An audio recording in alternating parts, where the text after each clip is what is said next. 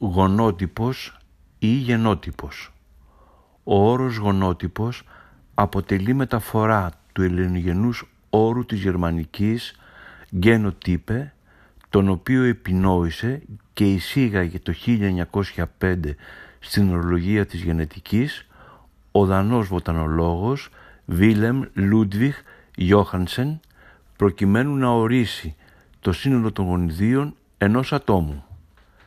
Σύμφωνα με το τιμολογικό λεξικό του Γεωργίου Μπαμπινιώτη, η μεταφορά αυτή είναι λανθασμένη και ο όρος πρέπει να εκφέρεται ως γενότυπος ώστε να αποδίδονται ορθά τα αισθατικά της σύνθης λέξης γένος και τύπος.